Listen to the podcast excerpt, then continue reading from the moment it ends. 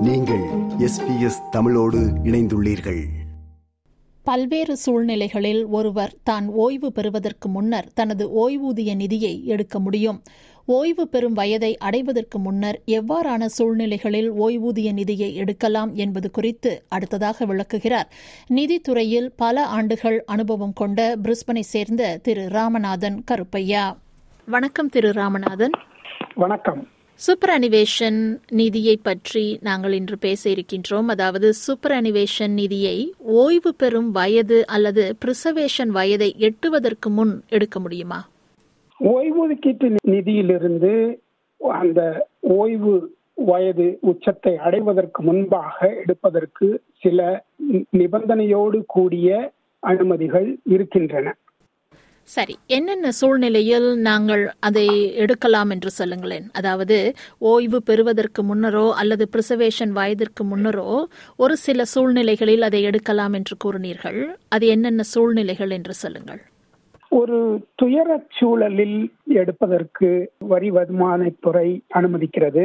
அதுபோல தீவிரமான நிதி கடின சூழ்நிலையில் இருந்தாலும் எடுக்கலாம். அல்லது மீளாத நோய்வாய்ப்பட்டுகிற சூழ்நிலையிலும் எடுக்க முடியும். தற்காலிக அல்லது நிரந்தர செயலிழப்பு உள்ளிட்ட பல்வேறு சூழ்நிலைகளில் ஓய்வொதுக்கீட்டு நிதியை எடுக்கக்கூடிய விதிமுறைகளுடன் கூடிய அனுமதி வருமான வரித்துறை வைத்திருக்கிறது.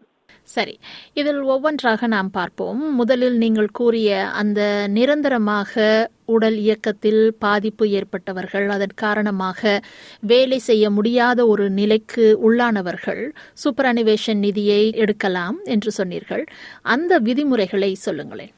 நிரந்தரமாக செயலிழப்பு என்று சொல்லும் பொழுது ஒருவர் தான் பயின்ற அல்லது அதற்காக பயிற்சி எடுத்துக்கொண்ட தன் அனுபவத்தில் அதை தவிர வேறு ஒரு தொழிலை செய்ய முடியாது என்று வருகிற பொழுது அந்த பணியை செய்ய முடியாமல் போகிற உடல் அல்லது மன அடிப்படையிலான சூழ்நிலையை நிரந்தர செயலிழப்பு என்று சொல்லுகிறோம். இப்படிப்பட்டவர்கள் சில நேரங்களில் எளிய பணியை அல்லது அவர்கள் இதுவரை பயிற்றுவிக்கப்படாத பணியினை மாற்றாக செய்தாலும் அவர்கள் இத்தகைய சலுகைக்கு தங்களை உட்படுத்திக் கொள்ள முடியும். இதற்கு அவர்கள் இரண்டு மருத்துவர்களிடம் சான்று பெற வேண்டும். அதில் ஒரு மருத்துவர் எந்த துறையிலே இந்த செயலிழப்புக்கு உள்ளாயிருக்கிறாரோ அந்த துறை சார்ந்த மருத்துவராக இருக்க வேண்டும் என்பது ஒரு நிபந்தனையாக இருக்கிறது.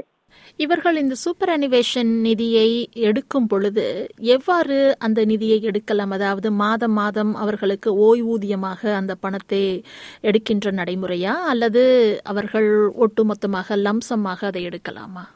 இந்த தகுதியை தீர்மானிப்பது வருமான வரித்துறையாக இருக்கும்.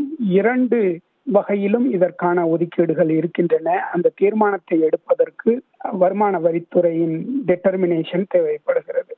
அடுத்ததாக நிரந்தரமாக ஒருவர் நாட்டை விட்டு வெளியேறும் போது சூப்பர் அனிவேஷனை எடுக்கலாம் என்று சொல்லப்படுகிறது. அந்த நடைமுறைகளை விளங்கப்படுத்துங்கள்.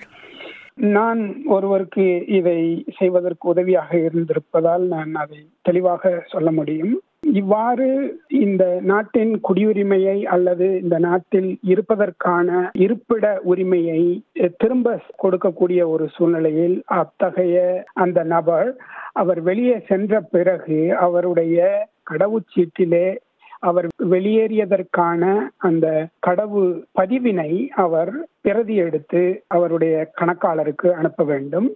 அத்தோடு அவருடைய அந்த ஓய்வொதுக்கீட்டு நிதியத்தின் ட்ரஸ்டி அவருக்கு இந்த கணக்காளர் ஒரு விண்ணப்பத்தை அனுப்புவார் அவர் சார்பாக.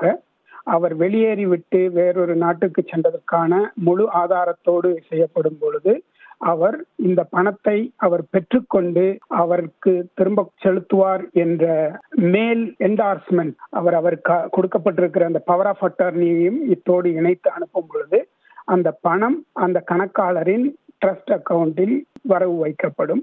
அதனை அந்த கணக்காளர் அந்த வெளியேறிய நபருக்கு அனுப்பி கொடுக்கலாம். அல்லது அந்த வெளியேறிய நபருக்கு ஆஸ்திரேலியாவில் இன்னமும் வங்கி கணக்கு இருந்தால் அந்த வங்கி கணக்கில் செலுத்தப்படும். இவ்வாறு நாட்டை விட்டு வெளியேறுபவர்கள் கட்டாயமாக ஒரு கணக்காளர் மூலமாகத்தான் இதை செய்ய வேண்டுமா? அல்லது தனியாக அவர்களாகவே செய்ய முடியாதா இதை?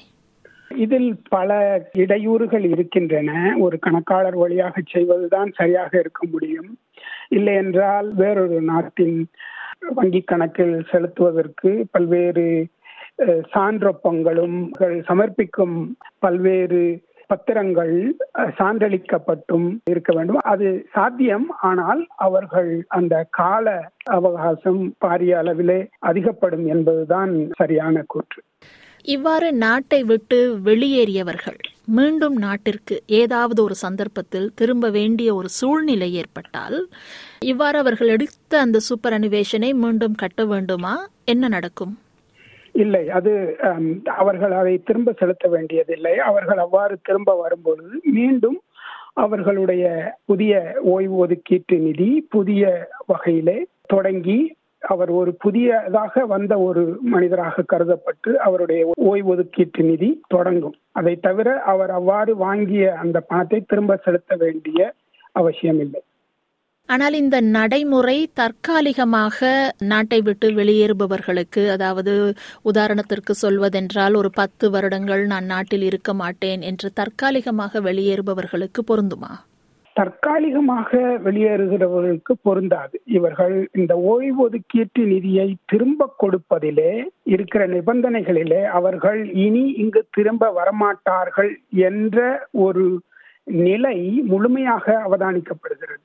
அவர்கள் அதற்கான சான்றளிப்புகளை கொடுக்க வேண்டியிருப்பதால் இந்த பத்தாண்டுகளோ ஐந்தாண்டுகளோ அவர்கள் கழித்து திரும்ப வருவார்கள் என்ற ஒரு எண்ணம் அவர்களுக்குள் இருந்தால் அந்த எண்ணம் கணக்கில் எடுக்கப்படுகிறது. அப்படி அவர்கள் வரமாட்டார்கள் என்ற முழுமையான அவதானிக்கப்பட்டு திருப்திகரமாக அவர்கள் அதை நிரூபித்தால் மட்டுமே இந்த பணம் செலுத்தப்படுவதாக இருக்கிறது. அவர்கள் சான்றளிக்கும் எல்லா ஆவணங்களும் அதை நிரூபிப்பவையாக இருக்க வேண்டும்.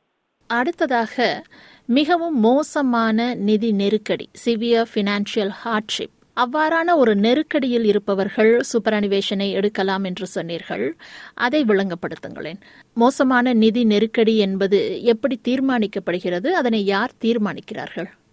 இதனையும் வருமான வரித்துறை அலுவலகம் தீர்மானிக்கிறது. இதற்கு இரண்டு முக்கியமான நிபந்தனைகள் இருக்கின்றன. ஒன்று அவர்கள் இருபத்தி ஆறு வாரங்கள் சென்ட்ரல் லிங்கிலிருந்து கிடைக்கிற எல்லா சலுகையையும் அவர்கள் முழுமையாக அனுபவித்து தீர்த்திருக்க வேண்டும். அந்த இருபத்தி ஆறு வாரம் என்பது இத்தகைய சூழலில் அரசின் உச்சகட்ட சலுகை காலமாக இருப்பதால் அதை அனுபவித்து தீர்த்த பிறகு அவர்களுக்கு இது ஒன்றுதான் வழியாக இருக்கிறது என்று அறிந்து அதை தீர்மானித்த பிறகு சிவியர் பைனான்சியல் ஹார்ட்ஷிப் கடின சூழல் நிலவுகிறது என்று அவர்கள் முடிவு செய்கிறார்கள். அதற்கு அவர்கள் உங்களுடைய குடும்ப வாழ்வாதார செலவுகளை நீங்கள் செலவு செய்வதற்கு தடுமாறுகிறீர்கள் என்பது அதற்கான அடுத்த நிபந்தனையாக இருக்கிறது.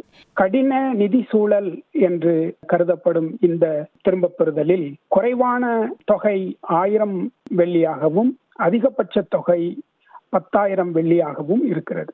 இதே போன்று முதலாவது வீடு வாங்குபவர்களும் சூப்பர் அனிவேஷனை பயன்படுத்தி தங்களது முதலாவது வீடை வாங்க முடியும் என்று சொல்லப்படுகிறதே. அதை பற்றி சொல்லுங்கள். முதலாவது வீடு வாங்கக்கூடிய ஒதுக்கீட்டு சேமிப்பு திட்டம் என்ற ஒரு திட்டத்தினை ரெண்டாயிரத்தி பதினேழு பதினெட்டாம் நிதியாண்டிலே மத்திய அரசு கொண்டு வந்திருக்கிறது. இந்த வீடு வாங்குவதற்கு இளைஞர்கள் தடுமாறுகிறார்கள். அப்படி வீடு வாங்கக்கூடிய அந்த சூழல் குறைந்து கொண்டே வருகிறது என்ற ஒரு வருத்தம் நாட்டு மக்களிடையே நிலவியதால் இத்தகைய திட்டம் கொண்டு வரப்பட்டது. இந்த ஜென்யூன் சேவிங்ஸ் என்ற வங்கிகளிலே ஒரு வீடு வாங்குவதற்காக கடன் வாங்க வேண்டும் என்ற சூழல் வரும் பொழுது இந்த கடன் வாங்குவோர் தங்களுக்கு ஏற்கனவே ஒரு சேமிப்பு தொகை வைத்திருக்கிறார்கள் என்பதை நிரூபிக்க வேண்டிய ஒரு சூழல் இருக்கிறது. அப்படி இளைஞர்கள் பொதுவாகவே தாங்கள் வாங்குகிற ஊதியங்களை செலவழித்து விட்டு சேமிப்பு இன்றி தவிக்கிற இந்த சூழலில் இந்த சேமிப்பு தன்மையை அதிகப்படுத்துவதற்காக இந்த திட்டம் அறிமுகப்படுத்தப்பட்டிருக்கிறது. வருடாந்திரம் ஐயாயிரம் வெள்ளி முதல் ஐந்து வருடங்களுக்கு ஐம்பதினாயிரம் வெள்ளிகள் வரை இவர்கள் சேமிக்க அனுமதிக்கப்படுகிறார்கள். இந்த சேமிப்பு தானாகவே முன்வந்து செலுத்தியதாகவும் அல்லது அவர்களுடைய அலுவலகத்தின் வழியாக ஊதிய தியாகம் செய்ததாகவோ அல்லது பதினைந்தாயிரம் டாலர்கள் மொத்தமாக பங்களிப்பதன் மூலமாகவோ அவர்கள் முதல் இருப்பிட ஒதுக்கீட்டு சேமிப்பை செய்ய இயலும்.